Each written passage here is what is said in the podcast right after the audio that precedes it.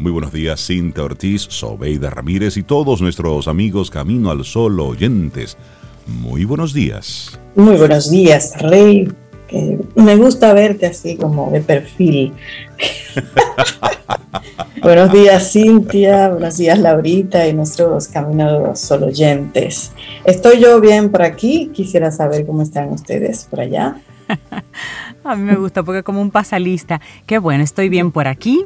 Me alegro de saber que estás bien por allá. Y Rey, ¿tú cómo estás? Buen día. Yo estoy bien, tomándome un cafecito temprano. Ah, sí, Y así esperamos que nuestros amigos Camino al Sol oyentes estén arrancando la mañana, tomándose un cafecito, un tececito temprano, o un chocolate, o una batida de mango, no importa, pero que estés arrancando las, eh, la semana, ya arrancó ayer, bien, pero que estés hoy con esa buena vibra, con esa buena energía. Porque una buena forma de dejar la fatiga es ponerse a trabajar. sí, eso es verdad. es, ese es el pensamiento, el tema del día para hoy. Así es que vamos. Ah, estoy cansado. Mire, pues agarre esa pala y vamos a darle ahí. La pala. Empieza por algo más suave. La pala, ¿tú te imaginas? Sí, arranque ahí, movimiento. Eso era como a alguien que le hacían, ay, estoy aburrida. Ah, pues agarre esa escoba. Mire cómo se le ve el aburrimiento. Ay, nuestras madres eran creativas, tú sabes. tan sutiles. Aburrida no, ¿cómo va a ser aburrida con tanto que hacer? Vaya y busque.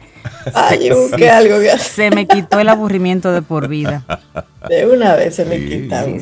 uno no lo entiende en ese momento, pero se agradece. Pero sí, sí, sí, es, es sobreponerte a esa comodidad del momento. Y entonces vamos, eh, vamos, vamos muévete. Y normalmente uno cambia el estado. Uno dice, oye, yo estaba cansada, pero al final me puse a hacer esto, o me puse a hacer jardinería, o me puse a recoger un closet. Bueno, a mí no me pasa lo del closet, pero a otras personas sí. Eh, me puse a hacer otras cosas. A mí, puse una manguera en el patio, me puse a lavar el carro. y sí, tú te mueves y mira, yo estaba cansado, pero hice esto y me pareció El cambio de actividad. Claro, claro. Es que a, veces confundimos el, con el descansar con tumbarnos en un mueble a ver televisión o, simplemente a mirar hacia el techo. No, descansar es, es cambiar de actividad, ponerte a hacer algo diferente, crear algo totalmente diferente. Y eso, eso el cuerpo y la mente lo agradece, el cambio de actividad. Pero que puede ser en un sofá para algunas personas. Exactamente. Que sean muy activas en su vida diaria. Pero, a veces está uno como en una modorra así, como que no sabe, y se para y vuelve y se tira. Y salga de eso, como dice Rey, cambia una actividad, o sea, lávese la cara, des un baño con agua fría y entonces cámbiese todos esos pensamientos modorrosos. modorrosos.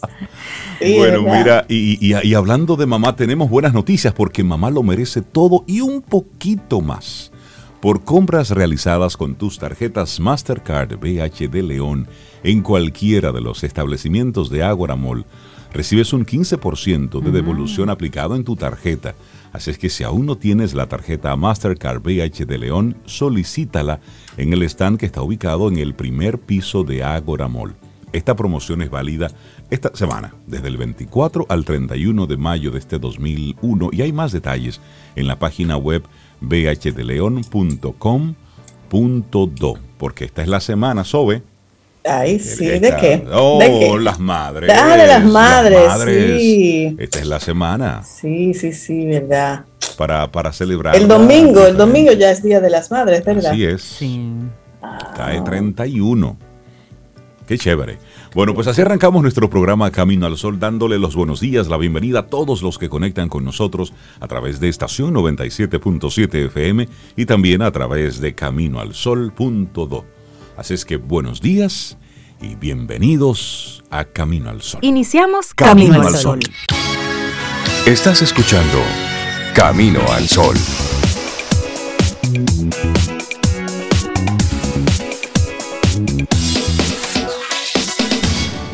Laboratorio Patria Rivas presenta En Camino al Sol, la reflexión del día.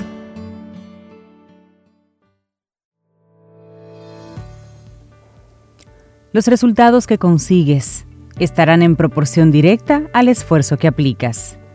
Una frase de Dennis Waitley.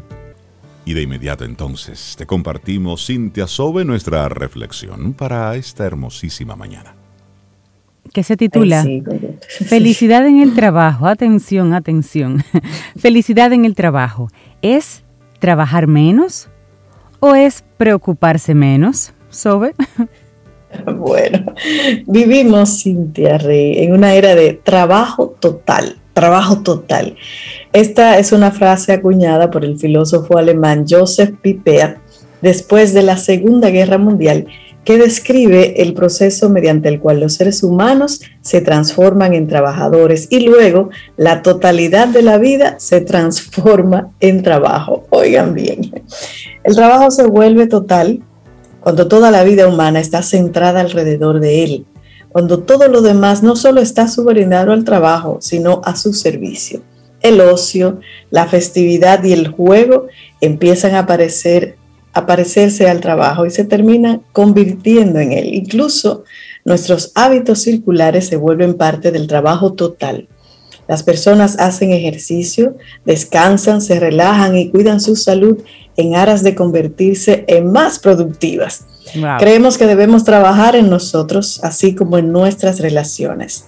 Pensamos nuestros días, pasamos nuestros días libres en términos de las cosas que, deben, que debemos llevar a cabo y consideramos que un buen día es un día en el que fuimos productivos. Ay, sí. Pero preocuparnos tanto por el trabajo nos está causando un sufrimiento innecesario. Dice, en mi papel de filósofo práctico, este es el autor de esta, de esta reflexión, hablo diariamente con personas, desde Silicon Valley hasta Escandinavia, y con ellos hablo acerca de sus obsesiones con el trabajo, obsesiones que, según ellos mismos admiten, los hacen miserables. Sin embargo, suponen que el trabajo es algo por lo que vale la pena preocuparse, debido a los logros y recompensas que proporciona, por lo cual debe ser el centro de sus vidas. La solución a nuestro estado de exceso de trabajo no es, no es hacer menos, sino preocuparse menos. Dice él, creo que esta es una base sólida una base poco sólida sobre la cual basar nuestras vidas, el trabajo como tal. La solución a nuestro estado de exceso de trabajo no es hacer menos, vuelvo y repito, sino preocuparse menos. Bueno, y hay muchas maneras de entrenarse para preocuparse menos por el trabajo. Claro, que podría llegar a ser una persona completamente indiferente y no preocuparse por absolutamente nada. Eso es otro extremo. O desarrollar una aversión por el trabajo que se revela entonces en una especie de aplazamiento extremo. Sin embargo, ambos enfoques nos dejan atascados en un ciclo de aversión y sentimiento de profunda insatisfacción. La mejor opción es preocuparse menos por el trabajo para preocuparnos más por otras cosas. Esa es como la idea de buscar el balance entre una cosa y la otra, Zoe. Claro, la mayoría de nosotros hemos tenido experiencias significativas, por ejemplo, encontrar inesperadamente el amor, sentirnos intimidados por una pregunta que rápidamente descartamos como momentos pasajeros o que se convierten en episodios nostálgicos que de vez en cuando recordamos con melancolía. Pero estas experiencias son pistas, pistas que revelan una lente diferente a través de la cual podemos ver la vida las cosas más importantes son las que nos sacan el interminable deseo de ser útiles mientras nos perdemos el fluir, el fluir del tiempo. Si nos preocupamos menos por el trabajo, nos abrimos a interesarnos más por otros aspectos de la vida, los que realmente importan. Pero es más fácil decirlo o escribirlo en una lista de tareas pendientes que hacerlo. Pero como siempre tratamos de traer opciones, entonces aquí vamos. ¿Cómo preocuparse menos por el trabajo? Para empezar, y estas son sugerencias obviamente, para empezar necesitamos estar menos apegados a nuestra noción sobre el trabajo. Buda sugiere que hay tres venenos en la raíz de nuestros apegos, la atracción, la aversión y la indiferencia. En este caso, para sentirse menos atraídos y por lo tanto menos pendientes por nuestra idea de éxito profesional, hay que ver cómo las personas que ocupan posiciones de poder suelen excederse, sobrepasadas por exigencias infinitas y ambiciones hercúleas. Rara vez logran tener vidas plenas o bien ordenadas. Son famosos, ricos, exitosos en un área. El costo de su esfuerzo por lograr el éxito es un sufrimiento que no se expresa. La soledad, y la pérdida de otras cosas de las que vale la pena ocuparse y que no se ven sobre Rey. Si el éxito profesional suele provocar miseria, ¿por qué se tiene en tan alta estima? Qué buena pregunta. Y una vez que hayas diferenciado la idea de éxito de la de felicidad, debe entonces averiguar cómo encontrar esa satisfacción sin tener que lograr un objetivo. Este ejercicio nos lleva entonces a la famosa frase de Oscar Wilde. Todo arte es completamente inútil. Si tomamos las palabras de Wilde, podemos refutar la afirmación del trabajo total de que solo las cosas útiles son valiosas y considerar cómo podemos realizar experimentos fascinantes, pero totalmente inútiles a nuestras propias vidas. Por ejemplo, por ejemplo, podríamos participar en el arte de la itinerancia sin un objetivo o sin un plan. Es decir, es algo así como el arte de la nada. Esta es una idea de no hacer absolutamente nada. Esta es una idea del teórico francés Guy Debord, quien propuso que nos dejáramos arrastrar por las atracciones del terreno y las cosas que vamos descubriendo en nuestro camino. Me gusta eso, ¿eh? El arte de la itinerancia.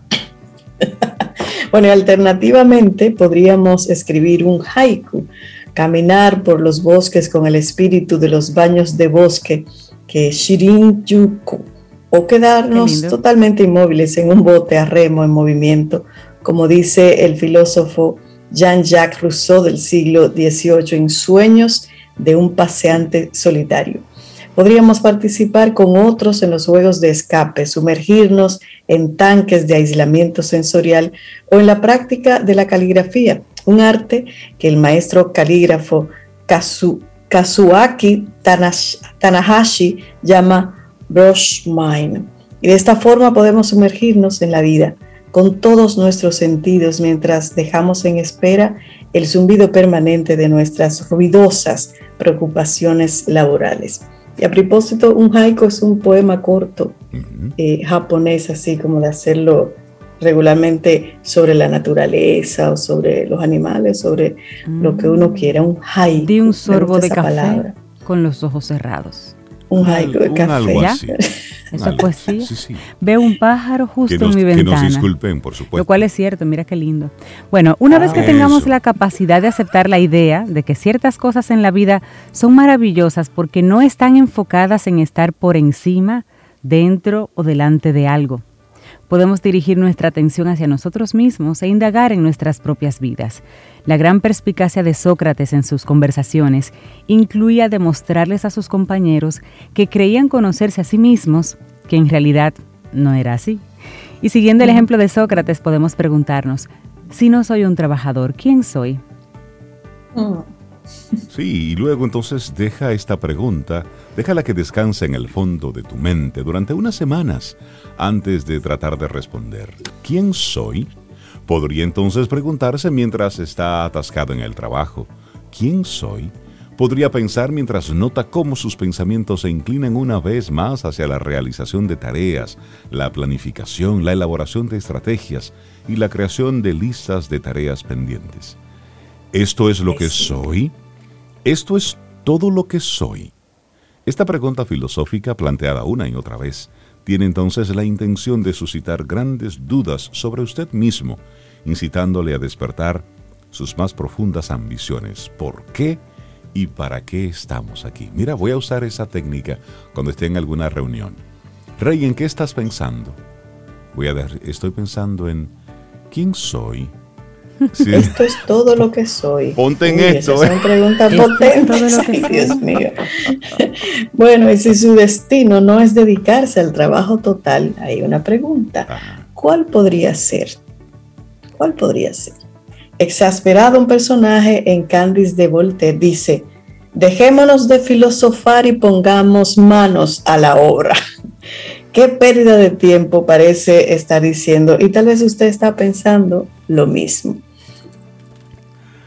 Sí, podríamos, pero podríamos, por supuesto, seguir el consejo de Voltaire y evitarnos los problemas, o podríamos insistir en trabajar, en trabajar menos, sin preocuparnos menos por el trabajo. O podríamos buscar un gurú, un gurú de eso de gestión del tiempo que nos permita continuar un régimen de trabajo total aplicando técnicas de ahorro de tiempo. Pero ¿qué pasa ahí, Cintia? Yo tengo un gurú de gestión del tiempo, sí, se llama alarma. Eso no falla. Eso me dice, mira, ya, ya. Muévete. Muévete, párate. Ahora bien, ¿son estos enfoques un poco más de lo mismo? El trabajo total en acción. Si la solución a su ansiedad es evitar los problemas, relajarse un poco o trabajar con más eficiencia, algún día se arrepentirá trágicamente de que el tiempo de percibir la vida mientras pasa ya terminó para usted. Ejercicios como estos nos llevan más allá del mundo del trabajo total y nos ayudan a recordar por qué estamos aquí. Nos permiten deshacernos de nuestras preocupaciones, ansiedades, irritaciones y ocupaciones. Si nos preocupamos un poco menos por el trabajo, podemos darnos el lujo de experimentar lo que es verdaderamente significativo y descansar por un tiempo percibiendo solamente el presente. Una hermosísima reflexión acerca del trabajo y la felicidad y nos, nos, cuestiona precisamente eso, si el trabajo es o la felicidad en el trabajo es trabajar menos o preocuparnos menos. Laboratorio Patria Rivas presentó En Camino al Sol, la reflexión del día. Escuchas Camino al Sol.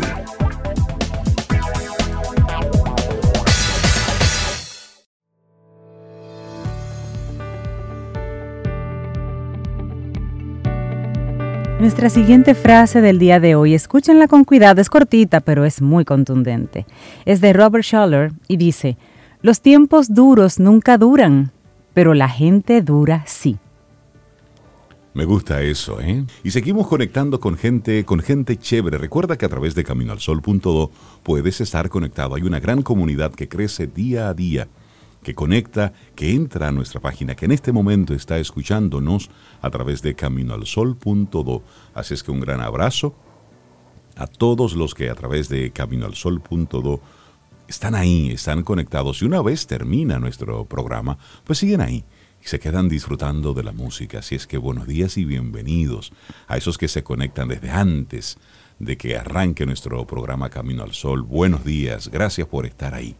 Y entonces le damos los, los buenos días, la bienvenida a Tirso Valdés, Wellness Coach, quien nos acompaña para hablar, sí, de esas cosas chéveres, importantes, para nosotros estar en balance. Hoy, comida y adicción. Tirso, buenos días, bienvenido, ¿cómo estás?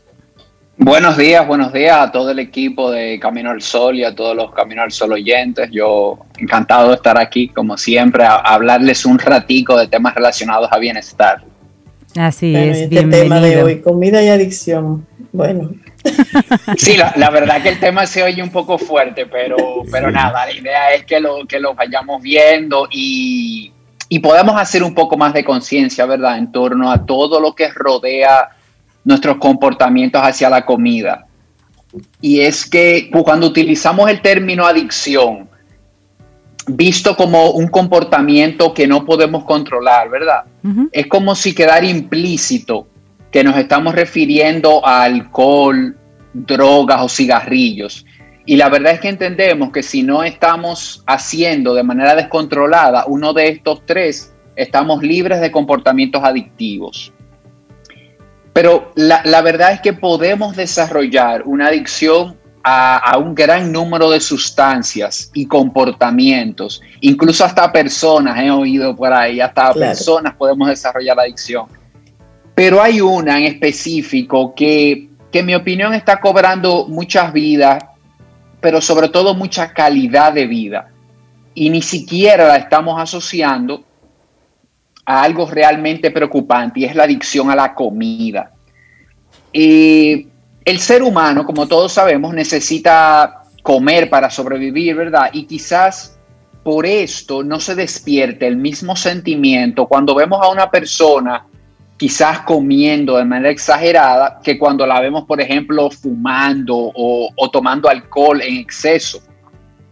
Y justo ahí está el peligro, que en muchas ocasiones cuando llega la alerta, ya ese comportamiento adictivo, diríamos, está muy enraizado y es más difícil de solucionar, o ya tenemos una condición de salud estas que, que se están volviendo como normales para nosotros, hipertensión, diabetes, cáncer, eh, obesidad, triglicéridos altos, síndrome metabólico y una, un gran etcétera bien largo, ¿verdad? Entonces, para empezar a conversar un poco de, de, qué podemos hacer en torno a esto, de qué podemos hacer si, si vemos que nuestros comportamientos no son adecuados en torno a la comida, creo que, que un primer paso sería hacernos la pregunta sencilla, ¿por qué comemos? ¿Por qué voy a comer ahora mismo?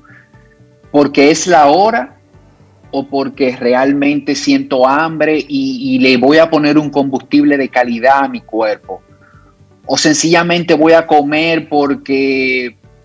Porque es la hora del almuerzo. Me antojé. Claro, o, porque me antojé también de esa, de esa comida que está en la, caja, en la caja registradora de ese lugar en que estoy pagando. Un lugar que en muchas ocasiones nada tiene que ver con comida, una farmacia, una estación de combustible. Entonces es importante eh, hacernos estas preguntas y como vi por ahí un post en estos días de alguien que comentaba, mira, cuando vayas a comer, hazte la pregunta y piensa, tengo hambre, me comería un plato de ensalada ahora mismo de brócoli o comería un pescado. Y si tu respuesta es no, es probable que lo que tengas sea un antojo por una comida específica. Y, y como les decía, la comida está de muy fácil acceso hoy día y esto, si vemos la evolución, nunca, nunca había sido esa, eh, nunca había sido ese comportamiento. El ser humano se despertaba y no sabía que ahora iba a comer y ni siquiera sabía si iba a comer, ¿verdad? Entonces, hoy en día nos topamos con la comida en todos los sitios. ¿Y cuál es el común denominador de toda esa comida procesada que consumimos? El azúcar. El azúcar es es esa sustancia que hace que queramos seguir comiendo y que no podamos parar. Entonces, ya está súper demostrado que, la, que el azúcar es una sustancia tan adictiva y tan nociva como la cocaína, por ejemplo. Entonces, si actualmente sientes que no tienes una buena relación con tu alimentación, o, o, si ves que tus patrones de comida y tus comportamientos no parecen estar apoyando tus objetivos de salud y de bienestar, te voy a compartir alguna estrategia, te voy a compartir cuatro estrategias que te pueden servir como, como punto de partida para colocarte en ese camino hacia una mejor forma de comer. La, la primera estrategia es reconocer que una buena alimentación, no solo, que en una buena alimentación no solo es importante el qué voy a comer, sino que son muy importantes el cómo y el cuándo voy a comer. No vale la pena comerte una comida muy saludable en 10 minutos dentro de un carro, por ejemplo.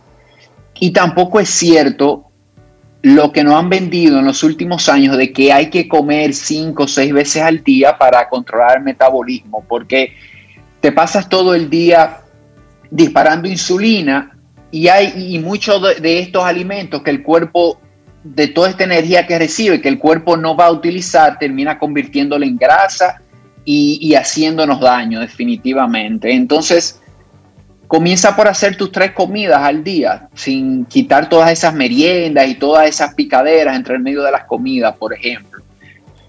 Otra estrategia es volver a conectar nuevamente con los alimentos enteros, con, los, con sus sabores, con su textura, porque algo que sucede también cuando nos acostumbramos a comer alimentos procesados es que vamos perdiendo el sabor de los alimentos y llega el momento en que, claro, te comes un plato de vegetales o te comes algo que no está muy sazonado y no te sabe bien. Claro, claro. Has perdido, has perdido el sentido de, de conectar con esos alimentos porque imagínate, toda esta comida rápida, todo esto, hamburgues, pizza y cosas que están muy cargadas de sabor, esa es precisamente la finalidad de, esa comida, que tenga muchísimo sabor para que tú vuelvas a querer comer, la verdad. Entonces es importante conectar nuevamente con esos alimentos enteros. Otra parte importantísima es aprender por lo menos lo básico de leer las etiquetas de los productos que, que vamos a consumir para detectar sustancias que son nocivas para mi cuerpo, empezando por el azúcar. Y yo me río porque hoy en día uno va al supermercado y es como que todas las marcas, es, es como una, un bombardeo hacia productos saludables, libre de tanto, gluten free, fat free, todo free. Todo free. Exacto. Tú sabes que eh, te escucho, Tirso, y lo que tú planteas, alguien pudiera decir, sí, pero cuando tú eres adulto y puedes elegir qué quiero comer, bueno, pues está bien. Pero cuando tú te vas formando y por asuntos culturales, tú vas desarrollando unos hábitos de alimentación que están conectados con tu realidad económica, la realidad económica del, entorno. Es decir, aquí el desayuno es pan con huevo, listo. ¿eh? Y al mediodía lo que tenemos es esto con esto. Y en la noche es esto con esto y se acabó. Es decir, porque es una comida para, para la familia, para la comunidad, que conecte con la parte financiera, con la parte económica pues ahí hay un componente que es buscarle la, vuelta para conciliarlo. Y una vez tú te formaste bajo ese patrón de las tres comidas, con, unos, con una carga calórica específica, independientemente de que no sea la que, tú, la que tu cuerpo realmente necesita, ¿cómo tú puedes romper con ese hábito que, está, que estuvo dado por años que estuvo dado, que está dado por el elemento familiar, el elemento cultural y si se quiere, el factor económico. ¿Cómo tú romper con todos esos años de esos hábitos para entonces encauzarte en una vía diferente de alimentación? Y te diría yo, Rey, que paso a paso, poco a poco, el primer paso es hacerme la pregunta, es revisar qué estoy comiendo, por qué estoy comiendo, educarme un poco, investigar, ir a ver qué cosas me funcionan en mi alimentación, qué cosas que no, qué indicadores está presentando mi cuerpo, por ejemplo. Eh, me estoy sintiendo mal en el proceso de digestión, estoy en sobrepeso, me siento que mis niveles de energía al final del día ya no al 5 o 6 de la tarde, ya yo estoy bajo. Entonces, ir revisando poco a poco y como tú bien dices, porque hay, una, hay, hay algo y es que la gente cree que comer saludable tiene que ser caro y, y esto es un mito. Esto es un mito totalmente desmontable porque las cosas de la dieta, diríamos, normal que comemos, ese huevo que dijiste en la mañana, ese arroz con habichuela al mediodía y carne y un poco de ensalada, esto no son cosas caras, esto es comida normal. De hecho, muchas veces lo caro de comer saludable es cuando queremos poner esas meriendas, esas barras, esas cosas que son más de superalimentos adicionales. Ahí que la comida se empieza quizás a hacer cara, pero si nos vamos a comer lo que comemos, incluso lo que comemos los dominicanos, víveres, arroz, carne, ensalada, todo eso esto no tiene por qué ser caro. Sí. Todo eso controlado en cantidades, Tirso, pudiera convertirse en una dieta, entre comillas, que yo siga comiendo exactamente lo mismo, pero mejore las combinaciones o las cantidades. Totalmente, Cintia. Y te diría que a medida que tú vas limpiando tu alimentación, que vas comiendo cosas como estas, de verdad, arroz, carne, víveres, ni siquiera tienes que estar muy pendiente de las cantidades. O sea, no, no tienes que estar midiendo ni viendo, no, porque es que tu cuerpo es inteligente y tu cuerpo se va a dar cuenta. Y cuando tú le estás echando gasolina de la buena, como digo yo al cuerpo, él se da cuenta cuando, cuando ya está satisfecho y no vas a comer de más. Entonces el tema es enfocarte en comer estos alimentos no procesados para no pensar en cantidades y hacer tu desayuno, tu comida y tu cena normal, sin, sin poner todas estas picaderas durante todo el día. Ahí está el tema de la picadera. Un par de preguntas, Tirso, de nuestros Camino al Sol oyentes. Una, ¿por qué se presenta esa adicción a la comida? Y la otra es, ¿cómo podemos ayudar a alguien de nuestro entorno que está comiendo por ansiedad?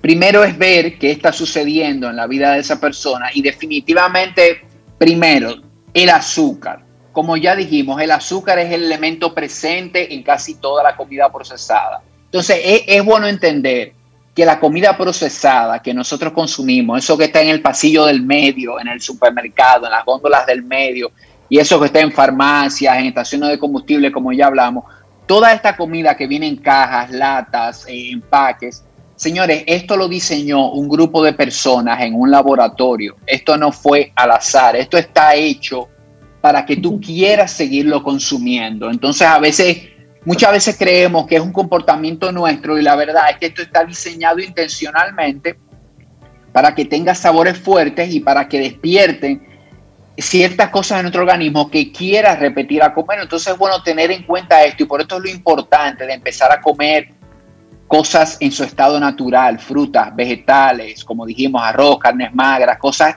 naturales. Y otro punto sobre es reconocer cuando me estoy comiendo mis emociones. Mm. Antes de llevarme ese dulce o helado a la boca o, o cualquier antojo, hacerme algunas preguntas. ¿Cómo me estoy sintiendo actualmente? ¿Cómo va mi vida? ¿Cómo van mis relaciones importantes? Mi relación matrimonial, mi relación con mis hijos, con, con mis padres, ¿cómo está? ¿Cómo me relaciono con mi trabajo, por ejemplo? ¿Realmente tengo hambre de alimentos o tengo hambre de conexión. Qué buena. ¿Y cómo me siento luego de comer? Me deprimo, me siento mal, quiero seguir comiendo más.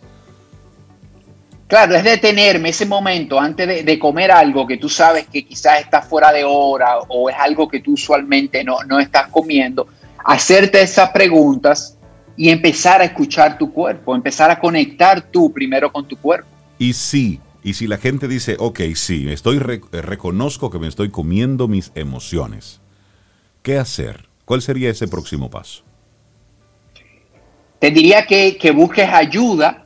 Si, si sientes que estos pasos, por ejemplo, estos pasos que te compartí te pueden servir muy bien para empezar, limpiar tu alimentación.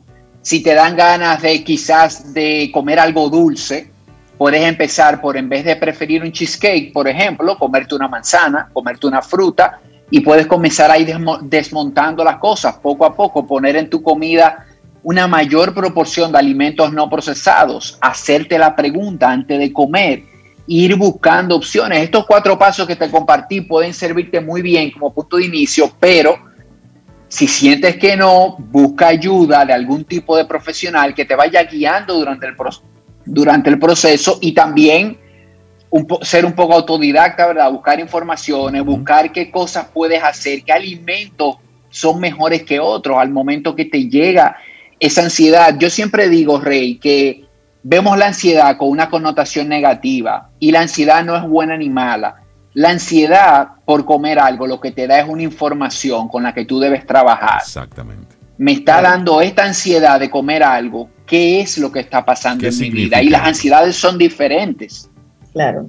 Eh, tú mencionabas ahorita, Tirso, lo de las etiquetas en los alimentos que uno procura en el supermercado. Aparte de los niveles de azúcares, ¿cuáles son esos elementos que en la etiqueta uno debe considerar y, y llamarle la alerta de, ups, este no es conveniente?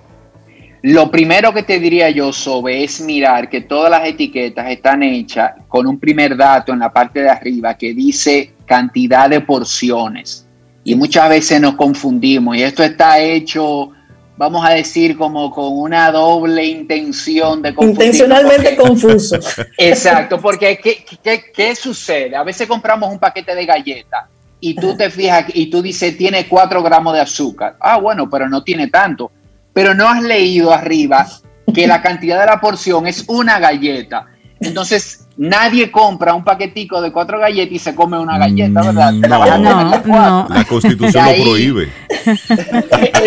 exacto, Entonces ahí tienes que darte cuenta que ese cuatro tienes que multiplicarlo por cuatro y ya cuando ves 16 gramos, bueno, ya no son los cuatro gramos que tú creías, ¿verdad? Y te diría yo que el elemento más importante es ver la cantidad de azúcar, es ver las grasas trans, esas grasas trans que son dañinas para nosotros y es ver también cómo, se, cómo comparas la parte de atrás con la parte de adelante del producto. Me explico, a veces vemos un producto que dice rico en proteína, tantos gramos de proteína, porque esto se ha vuelto como un mercadeo todo. Y a veces no te das cuenta que para comerte esos 15 gramos de proteína o 10 gramos de proteína te estás comiendo muchos gramos de azúcar y eso no te lo están diciendo adelante. O igual te están diciendo adelante que es un producto que tiene cero azúcar, cero azúcar añadida y tú lo pruebas, pero te sabe dulce. Y tú dices, y cuando lees en la lista de ingredientes, ves que tiene eh, algún edulcorante como aspartame o sucralosa. Y estos, eh, estos edulcorantes si bien es cierto que, no tienen glucosa, sí disparan la insulina y sí terminan por hacerte daño y por volverte, aunque sea un comportamiento adictivo hacia ese alimento. Otro dato importante para terminar con esto de las etiquetas es que los ingredientes que vemos al final están organizados de mayor a menor. Siempre, esto es una regla. Entonces, si tú estás comprando, por ejemplo, un yogur de fresa y tú ves que el primer ingrediente de la lista es azúcar, ¿Qué te está diciendo eso? Que la mayor proporción que tiene ese producto es, azúcar, no es fresa, por ejemplo, que tú pudieras creer. Entonces, todo esto son truquitos y son cosas que debemos, por lo menos lo básico, coger un producto en la mano o coger dos y saber comparar cuál producto de estos dos es mejor para mí. Mm, Iré al súper ahora y me verán mirando las etiquetas, que casi nunca las miro. Ya sabes, sí, las personas piensan sobre como que uno va a perder mucho tiempo en esto, pero la verdad es que uno lo hace la primera vez y ya cuando tú conoces el producto, ya cuando sabes los productos que compras, no tiene que estarlos haciendo, pero, pero es bueno hacer ese, ese primer scan, ¿verdad? Y, y de verdad decirles, como siempre, señores, que no se trata de hacerlo todo perfecto en cuanto a la alimentación. Se trata de, que un 80-85% de lo que de lo que comas sea comida no procesada y que juegues con ese 15% y que te dejes esos permisos de un día disfrutar un postre y ese tipo de cosas. Exactamente. Una última pregunta. Hay varias. Nuestros amigos Camino al Sol oyentes han estado desbordando con preguntas, pero mira, te compartimos una última. ¿Cómo podemos ayudar a alguien en nuestro entorno que come por ansiedad? Y ya tú hablaba, has hablado en varios momentos de la ansiedad, pero siempre en nuestro entorno hay, tú conoces a alguien tú conoces a alguien, un primo, un hermano, una hermana que, que, come por, por ansiedad, ¿Qué, ¿qué decirle y cómo practicar eso? Aunque Sobeida había hecho la pregunta, pero hay otro camino al solo oyente que vuelve y toca el tema de la, de la ansiedad. ¿Cómo manejar ese como, como, como, como? Ya estoy satisfecho, pero ¿cómo, cómo, cómo, cómo? ¿Cómo me detengo? ¿Y cómo le digo a otro, Ace? Ya, para Claro, yo te diría, Rey, mira, eh, los comportamientos son, son patrones y, son hábitos que tenemos que son difíciles de romper. Y, la realidad es eh, que porque tú le digas a una persona, para de comer, mire, estás comiendo por ansiedad, esto a la persona en el momento no la ayuda, no, no, ella no va a parar por eso. Y en muchos casos, de hecho, la persona sabe que está comiendo por ansiedad. Yo te diría, que si tú realmente quieres ayudar a esa persona y quieres hacer algo por ella, te sientes con ella, tener una conversación sin ninguna agenda, mira fulano, si es un amigo, un hermano, un padre, vamos a conversar cómo está tu vida, qué está pasando en tu vida. Y ir en las áreas importantes de la vida, cuáles son profesión, cómo estás en el trabajo, cómo están las cosas, cómo estás a nivel familiar, cómo estás a nivel de pareja, porque la ansiedad eh, muchas veces en la comida está, se refleja por algo que no anda bien en tu vida. Y son en estas áreas, por ejemplo, en las áreas de profesión, de relaciones, de conectar contigo. Entonces, muchas veces más que decirle a una persona, mira, no hagas esto, no estás comiendo de más o estás en sobrepeso, cosas que ya ella sabe, eh, vale más la pena tener una, acercarte tener una conversación sincera, una conversación sin una agenda, como digo yo, a ver qué está pasando en la vida de esa persona y qué información te puede dar ella y que tú puedas dar algún tipo de ayuda en cuanto a esa situación, en cuanto a esa situación para que esa persona pueda verlo, pueda hacerse consciente de ese tema y conectar eso con la forma en que está comiendo. Tirso Valdés, el wellness coach, la gente que quiera ponerse en contacto contigo, Tirso, ¿cómo puede hacerlo? Pueden ir a mi Instagram que es holístico RD, es mi cuenta de Instagram y ahí están todos mis contactos, mis correos, el, acceso al blog, al, al, podcast y toda la información que comparto, todo el contenido de bienestar que comparto lo hago a través de, Instagram y ya a través de ahí están los diferentes links hacia mí. Buenísimo. Tirso Valdés. Gracias.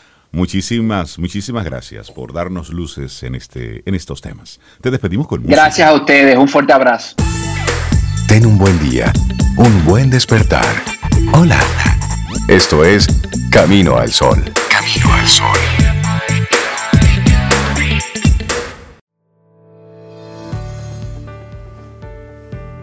Y seguimos aquí en Camino al Sol y nuestra siguiente frase es de Sam Levinson y dice, no mires el reloj, haz lo que él hace, sigue adelante.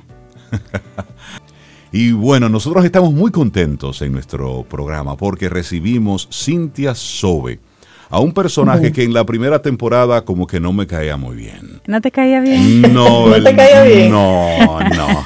¿Y por qué no te caía bien, Rey? Él no me caía bien en la primera temporada. Estamos muy contentos y es para nosotros, de verdad que sí, un privilegio recibir en Camino al Sol a Mario de la Rosa actor de la, de la serie que se difunde por Netflix, La Casa de Papel. Mario de la Rosa, buenos días, bienvenido a Camino al Sol, ¿cómo estás? Buenos días, pues muchas gracias, bien hallado y contento de estar aquí compartiendo con vosotros este tiempo y, lo que vayamos a hablar. bueno, pues para nosotros de verdad que muchísima, muchísimas gracias por, por acompañarnos para hablar de El Cuartito que estás ahora mismo en todo lo que es la dar a conocer a los diferentes medios sobre esta película, pero en estos minutos queremos hablar un poco sobre, sobre ti, tu carrera, eh, en lo que estás, en lo que estás involucrado. Así que de verdad, bienvenido y esperamos que te sientas cómodo aquí en, en Camino al Sol en la distancia. Seguro que sí, muchas gracias y limpiar tu nombre, tal vez, Mario, porque ellos dos decían que ese personaje tuyo de la casa de papel. Él, aquí no es Suárez, él es Mario. aquí, es Mario. Eso está bien, eso está bien. Yo de verdad, eh, mientras la gente, que suele ser que sí, sepan separar al personaje del actor, que odien a Suárez es una maravilla. Eso significa que el trabajo ha estado bien hecho, ¿no? Así es. para provocarte esa emoción de odio, más allá del del, del, guion, ¿no? Que, te lleva por ese camino, pues hoy hay que ponerlo en pie, ¿no? Hay que encarnarlo, ¿no? Y, bueno, pues algo bien haría para que la gente me odie tanto. Hay un personaje en la serie también, que es Arturo Román, el jefe de la fábrica de moneda y timbre y tal, que todo el mundo odia. Y o sea, claro, ese, ese todavía incluso más que a mí, yo creo. Y sin embargo, el, personaje, o sea, el, Enrique, que es el actor que lo interpreta, hace un trabajo excelso. O sea, para llegar a esos parámetros es, muy complicado, es, hay mucho trabajo detrás. ¿Qué tanto, ¿Y qué tanto requiere ser, ser, ser el malo de la película? Bueno. Pues mira, sobre todo me resulta muy curioso, pues esto lo, he comentado otras veces, eh, soy el policía, soy el bueno, soy el que quiere salvar a los rehenes. Supuestamente. Los, qué, bien hecha está esta serie que ha hecho creer a todo el mundo que los buenos son, atracadores secuestradores. La sociedad está enferma, Mario. Claro, claro, claro. Es como en cuanto el malo es atractivo, ¿no? Tiene este atractivo, esta iconografía, esta historia de amor, vemos la humanidad del malo uno ya pierde la línea esta invisible entre el bien y el mal y ya empatiza con la persona y... Es cierto, es cierto, es hasta peligroso. Cambien de bando rápido. Yo, a todos los que son tan fan de los atracadores les diría, mira, te vamos a quitar el celular, te vamos a poner un mono rojo, te vamos a usar de escudo humano y te vamos a tener cinco días ahí comiendo sándwich sentado en el suelo. A ver si le gustaba tanto. ¿eh? Estar de ese lado. Mario, ¿y, a qué entiendes tú que haya sido eh, el éxito de esta, precisamente de este, de este trabajo? ¿Por qué la gente hizo tanta empatía con los malos precisamente? Pues mira, Jolín, tampoco tengo una opinión sobre esto, como todo el mundo, claro, es muy difícil. O sea, si fuera una ecuación de éxito, ¿no? Eh, la, repetiría todo el mundo, ¿no? Sabríamos cómo manejarla. Pero qué duda cabe que hay, hay un compendio de, cosas y de virtudes que se... Primero hay un guion muy bueno, hay una idea interesante, este tipo de atracos, secuestros y demás, lo habíamos visto en cine, pero en series no se había visto tanto. Luego hay una iconografía las máscaras de Dalí, los monos rojos, hay una cromática de colores con todo eso. El director de fotografía jugó muy bien con todo esto. Eh, y luego hay, hay personajes que son muy variados. Son, entonces, eh, tiene este punto de cómic también, son como si fueran unos superhéroes, ¿no? Uno es el hombre fuerte, otro es la mujer guerrera, otro es la mujer eh, meticulosa, inteligente, que sabe hacer tal. Cada uno tiene, entonces es fácil empatizar con ellos. Y luego además interactúan, interactúan, tienen historias de amor, tienen historias de superación, de frustración, de introspección, sienten el dolor, sienten... Entonces es muy fácil a través de las emociones conectar con ellos. Y creo que esto es algo universal porque uno de los secretos, bueno, no secretos, una de las consecuencias de la serie que, habla de, la calidad del producto es que la serie ha funcionado en todo el mundo. Exacto. O sea, porque si dijéramos, esto ha funcionado muy bien en el, en el mercado latinoamericano o en el mercado anglosajón, no, pero la serie ha funcionado en Canadá, en Argentina, en Egipto y en, o sea, y en, en, Bulgaria. O sea, que son como, como culturas muy dispares, con, otra manera de ver las cosas entre unos y, y sin embargo, cuando hablamos de sentimientos, que es lo que tiene mucho esta serie, aparte de todos esos artificios y fuegos y demás y tal, eh, tiene mucho sentimiento, entonces es fácil conectar ahí.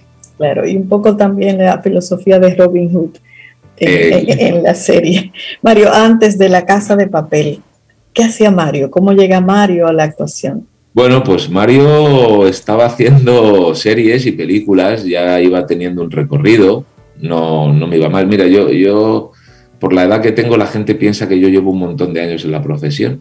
Y no, yo llegué a hacer relativamente poco, yo me dedicaba a otras cosas y ahora como 10 años o así que empecé con mi primer trabajo profesional como actor. Y no hacía más de dos años anterior que empecé a formarme un poco. Entonces iba intentando encontrar mi camino, ¿no? disfrutando mucho de él, haciendo, digo, algunas series, otras películas, algunos eh, proyectos muy importantes con mucho nombre, pero siempre con participaciones un poco menores, ¿no?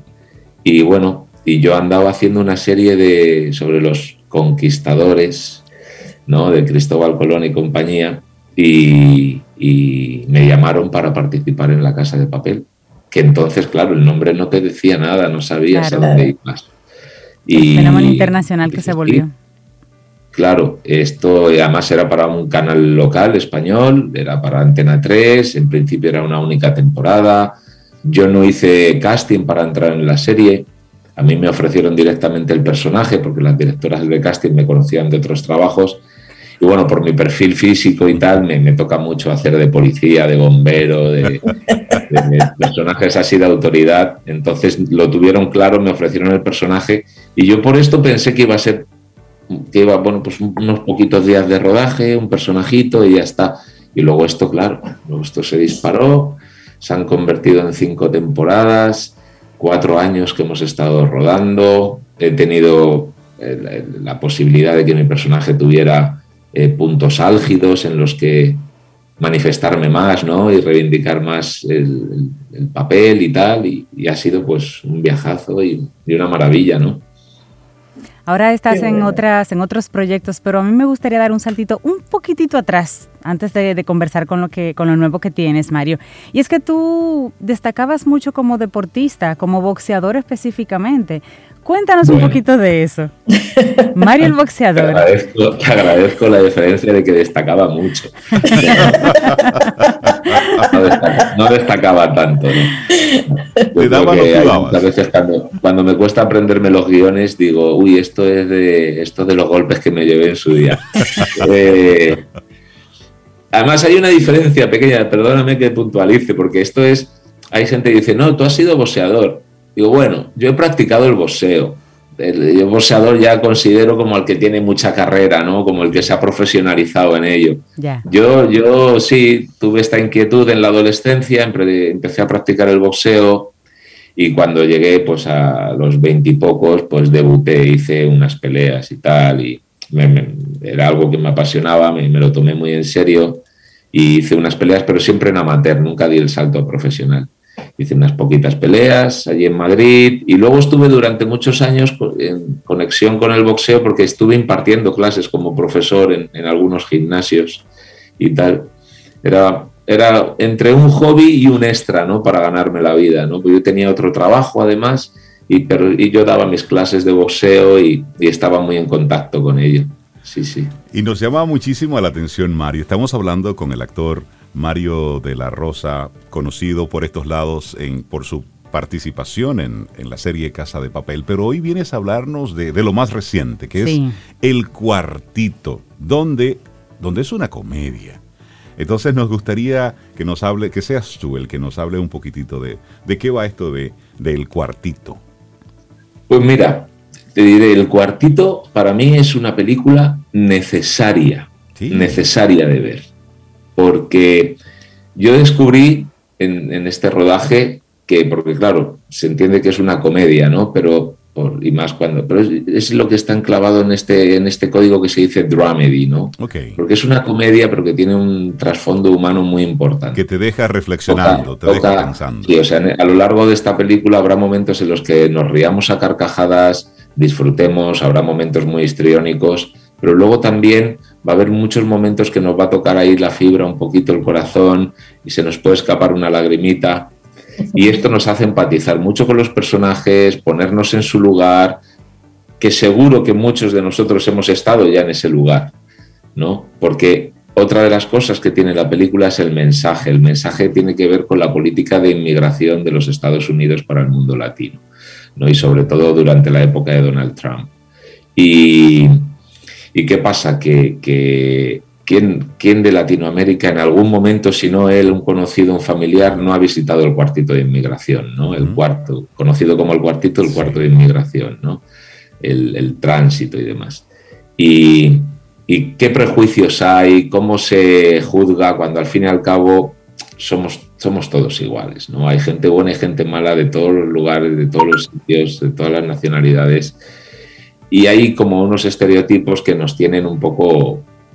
Yo recuerdo la primera vez que fui a Nueva York, estuve horas interminables en ese cuartito. Había sido reciente el 11S y yo por aquel entonces estaba rodando, bueno, reciente, no había pasado tanto, ¿no? Como para olvidarse.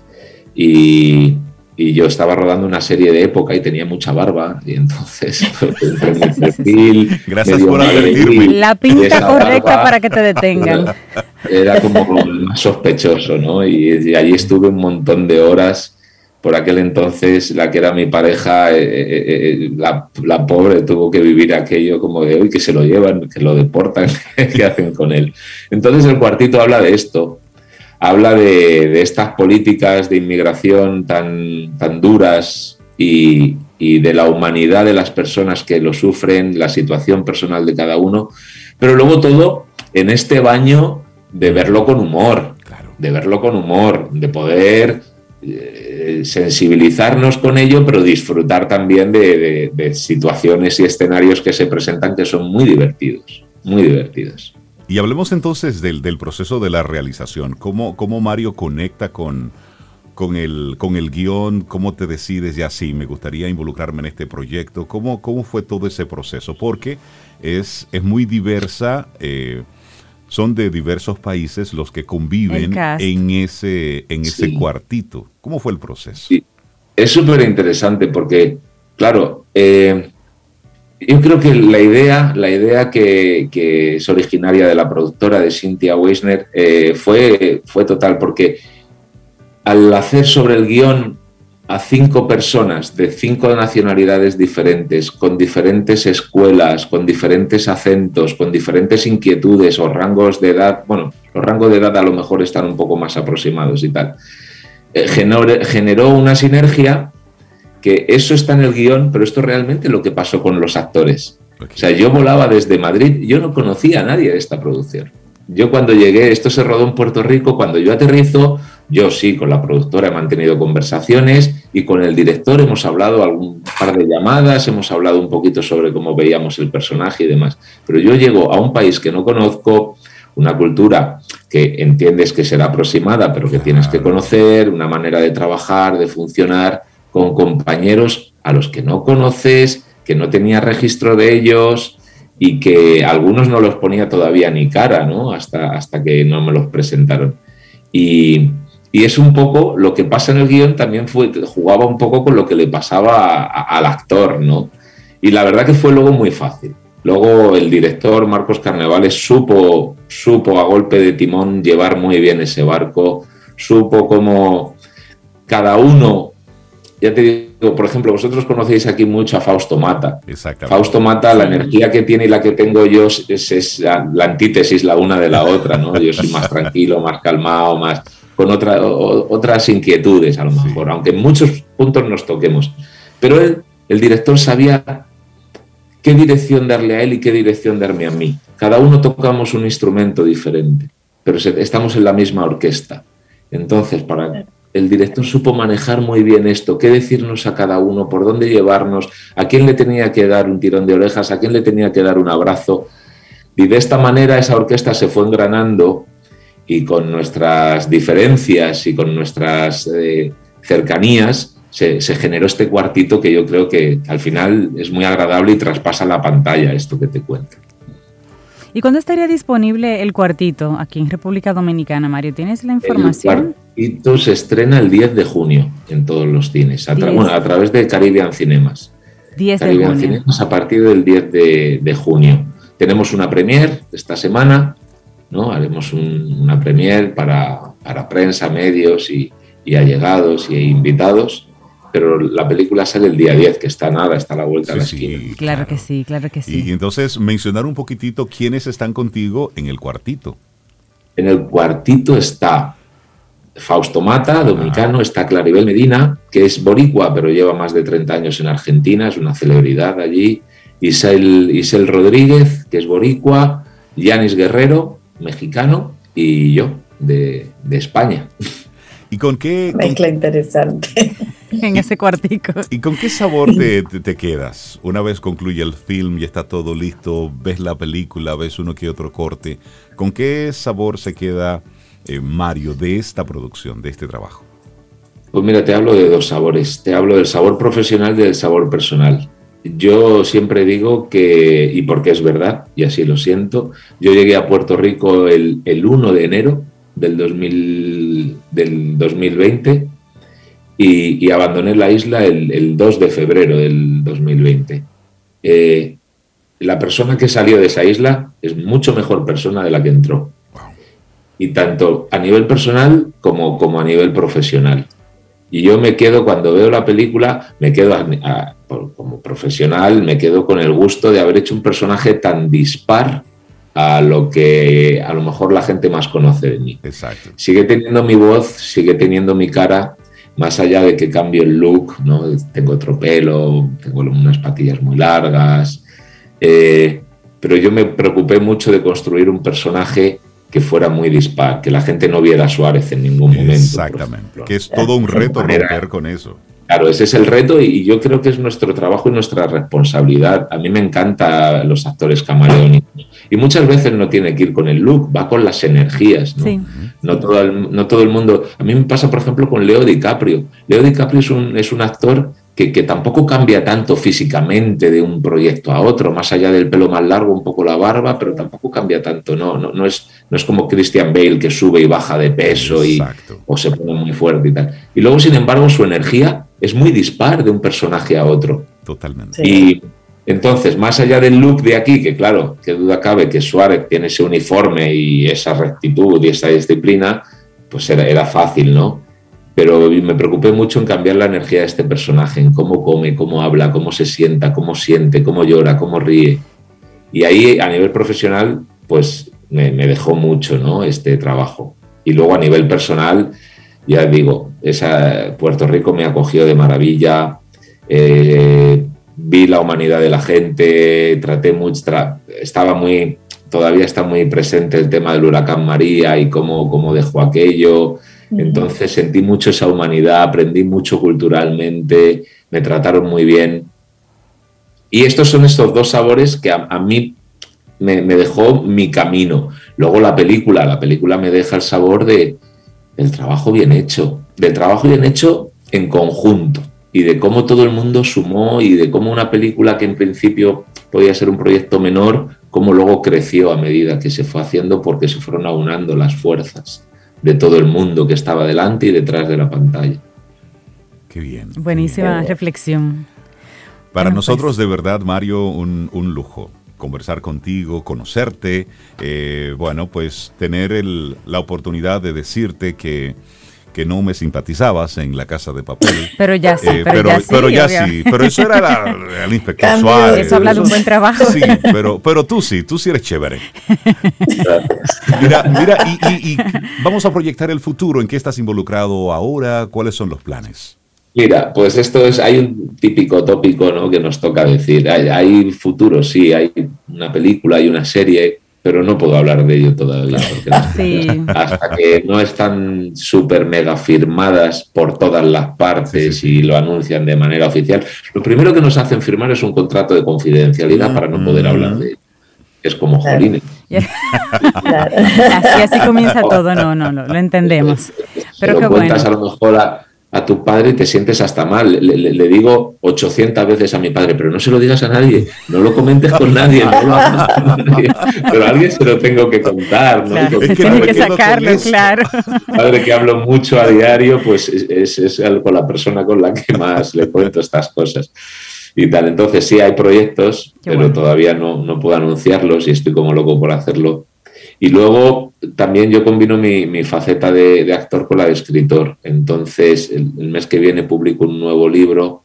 Eh, publiqué una novela hace dos años, mm. era mi primera vez que publicaba, ahora publico un poemario y estoy escribiendo una nueva novela. Entonces, en los periodos de entreguerras, como yo lo llamo a los rodajes, entre medias, lo que le voy dando a la tecla, ¿no? Y voy creando mis propias historias. Buenísimo. Bueno, pues te invitamos y te extendemos la la invitación para cuando esté listo, bueno, pues que nos visites de nuevo aquí en Camino al Sol para que nos pasemos una mañana leyendo poemas.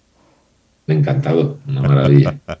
bueno, pues para nosotros un, un gran placer conocer y conversar un poquitito con Mario de la Rosa, actor. Muchísimas gracias por haber estado con nosotros.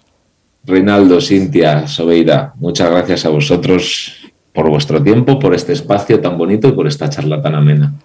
Y que bueno, sigamos tratando muy bien aquí en Dominicana. Y el, próximo 10 de junio te veremos entonces ahí eh, en el cuartito. Junto. Que vaya todo el mundo corriendo a ver esta película que lo va a pasar muy bien y no les va a dejar indiferentes. No es una película que cuando acabas te pones a hacer otra cosa, te va a dejar... ese tema va a dar que hablar y va a tener, va a tener sobremesa. Sí, porque cada uno de nosotros ha tenido algún tipo de, de experiencia. Y nosotros seguimos aquí en Camino al Sol recibiendo gente chévere, muy querida. Y le damos la bienvenida y los buenos días a Aida Marcelino, Camino al Sol oyente, colaboradora, así que viene por de vez en cuando a, dar, a dejar cariño por aquí a los demás Camino al Sol oyentes. Aida, buenos días, ¿cómo estás? Buenos días, buenos días Cintia, buenos días Reinaldo, Sobe se me fue, buenos días a todos los caminos Sol oyentes, pues estoy muy bien, siempre contenta de poder estar aquí estos momentitos así esporádicos. Nos encanta que tengas esas inquietudes y, que quieras entonces explorarlas y así en voz alta hablar todos juntos aquí con los Caminos Sol oyentes. Sí. Sobe tuvo que marcharse por una reunión así repentina de, su trabajo. Tú sabes que trabajamos, Aida. Ustedes saben que nosotros sí. hay que trabajar. Pero te deja su cariño. Así que vamos a conversar y este tema que nos traes en el día de hoy, ¿a cuál voz respondes. Cuéntanos un poquito, ¿por qué te llamó la atención traernos este tema? Bueno, pues tenemos varias voces, tenemos dos voces porque somos una dualidad. Entonces, eh, para entender esas voces tenemos también que comprender que somos una dualidad, que el ser humano está hecho de una personalidad y de una esencia, que la personalidad no es más que los rasgos y, los, y las cualidades que definen una persona y que la diferencian de otra. Entonces, ¿de dónde viene la palabra personalidad?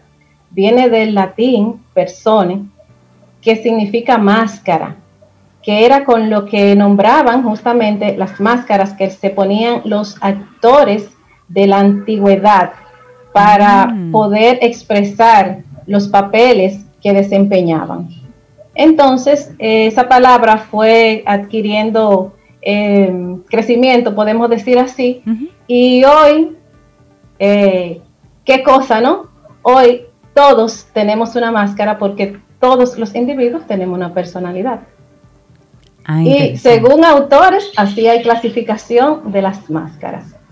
Entonces, vamos a dejarnos ahí con ese, con ese chin de esa máscara. La máscara se supone, o sabemos, que no son reales, que son falsas.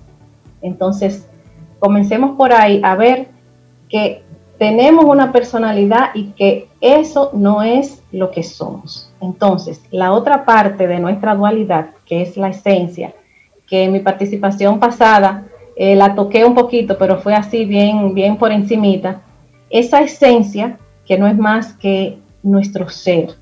Eh, Platón la define como la idea o la forma inmutable de todo lo existente. Aristóteles, por su parte, lo define como es lo que era antes de haber sido. Esa es nuestra esencia. Y esa palabra viene de esencia, que significa naturaleza, lo que hace que algo sea, o sea, nuestro ser. Entonces, cada una de estas partes tienen una voz. La voz de la personalidad es el ego y la voz de la esencia es nuestra conciencia. ¿Y a cuál voz respondes? Entonces, el ego es el que se encarga de ponernos en tristeza, en amargura, también en amargar y maltratar a otros. Más sin embargo, la conciencia es eso que nos une y que nos hace eh, tener ese equilibrio de vida. Entonces, Ahí también me llama mucho la atención porque cuando, bueno, te conocemos como Camino al Sol oyente desde hace muchos años, o sea, yo creo que eres de las primeras oyentes que tuvimos en el programa, y poco a poco tú te has ido eh, involucrando en este mundo del ser, de la persona, de, preocuparte como por entender un poquito más, y tengo la información de que te formaste como, como coach al respecto. ¿Qué te llamó? ¿Por qué, por qué decidiste dar ese paso? Bueno, inicié eh, con la carrera normal, ¿verdad? Hay que ir a la universidad y hay que estudiar algo, entonces, administración de empresas. Em, pasado el tiempo me di cuenta que realmente había un vacío que no me lo estaba llenando esa carrera. Pero yo soy sumamente amante de la gente, eh, me gusta eh, sentir que la gente esté feliz, entonces comencé con ustedes a escuchar sobre coach y me llamó muchísimo la atención. Y nada, a partir del 2015 hice mi primer diplomado en coach, eh, me fascinó lo que hice, luego hice una especialidad ya de un año y pico y no he parado más. Entonces, así ha seguido y esa es la, mi intención y creo que mi propósito es poder servir a los demás a través del coach. Me gusta la comunicación, hice locución y, y qué más. Qué mejor programa para poder llegar que no sea camino al sol. No, me, parece. qué buena intención. Claro, y, además el compartir todo esto, es decir, el ir compartiendo las, las cosas que vas encontrando en el camino y que te han funcionado. Entonces yo te pregunto a ti, Aida, ¿A cuál voz respondes? ¿A qué, a qué voz deberíamos responder? Estamos en el camino y estamos llamados a responder a la voz de la conciencia. Eso no significa que siempre respondamos a la voz de la conciencia, claro. pero ese es el llamado, responder a la voz de la conciencia. Y cuando yo sé, cuando lo que mi voz interna me está diciendo es del ego o es de la conciencia. El ego habla a la mente, y siempre estamos, siempre está produciendo mucho pensamiento, justamente para que la conciencia no salga, porque no le interesa. No es que el ego sea malo, es el reto de la humanidad a manejar. O sea, entiendo que la evolución del humano está en poder manejar el ego a través de la conciencia. Me parece interesante esa voz de la, de la conciencia y con eso nos, nos quedamos de lo que nos comparte Aida en el día de hoy. ¿A qué voz respondes? ¿A cuál voz tú respondes? Quería agregar algo sobre, sobre mí y es que como coach estoy eh, dando los servicios de consulta eh, personal y también a nivel organizacional. Ah, buenísimo. Eh, ya arrancó Aida. lo que son mi experiencia y mis conocimientos en el área administrativa y también en el área de coach y ahí estamos entonces haciendo un trabajo eh, eh, unido en esas dos partes, productividad y crecimiento personal. Buenísimo. Qué bueno, y, ese llamado de ayudar a las personas. ¿Y cómo entonces la gente conecta contigo, Aida? ¿Perdón? ¿Cómo la gente conecta contigo? Estoy en Facebook como Aida Marcelino y en Instagram como Aida Mar Coach y también en mi WhatsApp el 829 639-8711. Buenísimo. Aida un abrazo. Marcelino, muchísimas gracias por hacernos la pregunta. ¿A cuál voz respondes? Y creo que eso nos queda así un poquitito como, como tarea para cada uno de nosotros. ¿A qué voz así es. yo respondo? Aida, que tengas una, un excelente día. Gran abrazo, Aida. Gracias, gracias a ustedes también. Muchísimas gracias por la oportunidad. Un abrazote, cuídate mucho. Y nosotros vamos ya llegando poco a poco a lo que es el final de nuestro programa Camino al Sol por este, por este hermosísimo día. Recordarte nuestras coordenadas.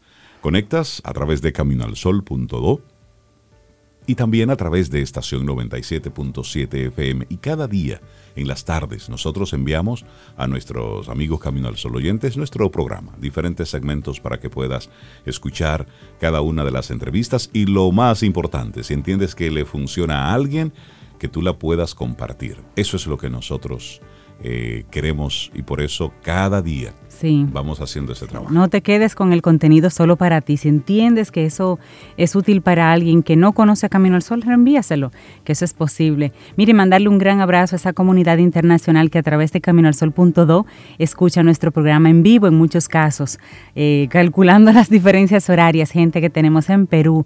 Una legión importante de oyentes en Perú. Muchísimas gracias por ello. También en México, Nicaragua, Argentina, que ya ahí tienen que hacer cálculos y también en, en todas las zona de, de Europa, Madrid, París, bueno, gente, que, se va conectando por allá. Así que nosotros muy, muy agradecidos y, diferentes zonas de Estados Unidos. Gracias por encontrar en, Camino al Sol una opción, aunque no quede en su territorio, porque al final lo que tratamos son temas globales, temas de personas, para personas, y bueno, y el mundo de qué está lleno de personas. Exactamente. Y de personas que quieren crecer. Mira, y así viendo rápido en vivo lo que nos, están escuchando desde a través de la web. Mira, saludos a los que están eh, desde Kansas City en Estados Unidos, en Miami, conectados con nosotros nosotros. Hay muchos en San Cristóbal nos están escuchando. Ay, abrazos. Déjame abrir un poquitito más. Bueno, toda la gente que está conectada con nosotros, muchísimas gracias, muchísimas gracias por ello. Los que están en Higüey, pues saludos en Punta Cana nos están escuchando, en Santiago, en La Vega hasta en el Mamey nos están escuchando allá en la zona norte. para allá. saludos. Invítenos, sí, invítenos que nosotros somos chéveres. Claro los que están, bueno, en Santo Domingo Este, bueno, a todos los que están conectados con nosotros, muchísimas gracias y recordarles que el número de teléfono de WhatsApp es para que lo utilices, para que hagas preguntas a todos los colaboradores. Y muchísimas gracias por todos los mensajes que nos han estado enviando a propósito de la conversación que tuvimos hace apenas unos momentitos con, bueno, pues con Mario, Mario de la Rosa el que hace del inspector Suárez ahí en la casa de papel. Sí, qué personaje y qué gran persona. Una sorpresita que le guardamos a ustedes Camino al Sol oyentes. Y ya nos vamos, pero te vamos a dejar con la última frase del día de hoy, porque es una frase que no se debe dejar así. Quizás dejemos esto hasta de tarea. Dice, es de Chuck Palahniuk. Dice, encuentra alegría en todo lo que elijas hacer, cada trabajo, cada relación, tu hogar. Es tu responsabilidad amarlo o cambiarlo. Eso, y de la versión privé de Juan Luis Guerra, bueno, pues aquí tenemos Las avispas, en su versión así, privado, privé. que fue, que fue un, regalo de Juan Luis Guerra para todos nosotros. Hermosísimo. Así nos vamos si el universo sigue conspirando, si usted quiere, y nosotros mañana estamos aquí, tendremos entonces un nuevo Camino al Sol. Y esperamos que hayas disfrutado del contenido del día de hoy. Recuerda nuestras vías para mantenernos en contacto. Hola arroba caminoalsol.do. Visita nuestra web y amplía más de nuestro contenido. Caminoalsol.do. Hasta, una, próxima, edición. Y pásala bien.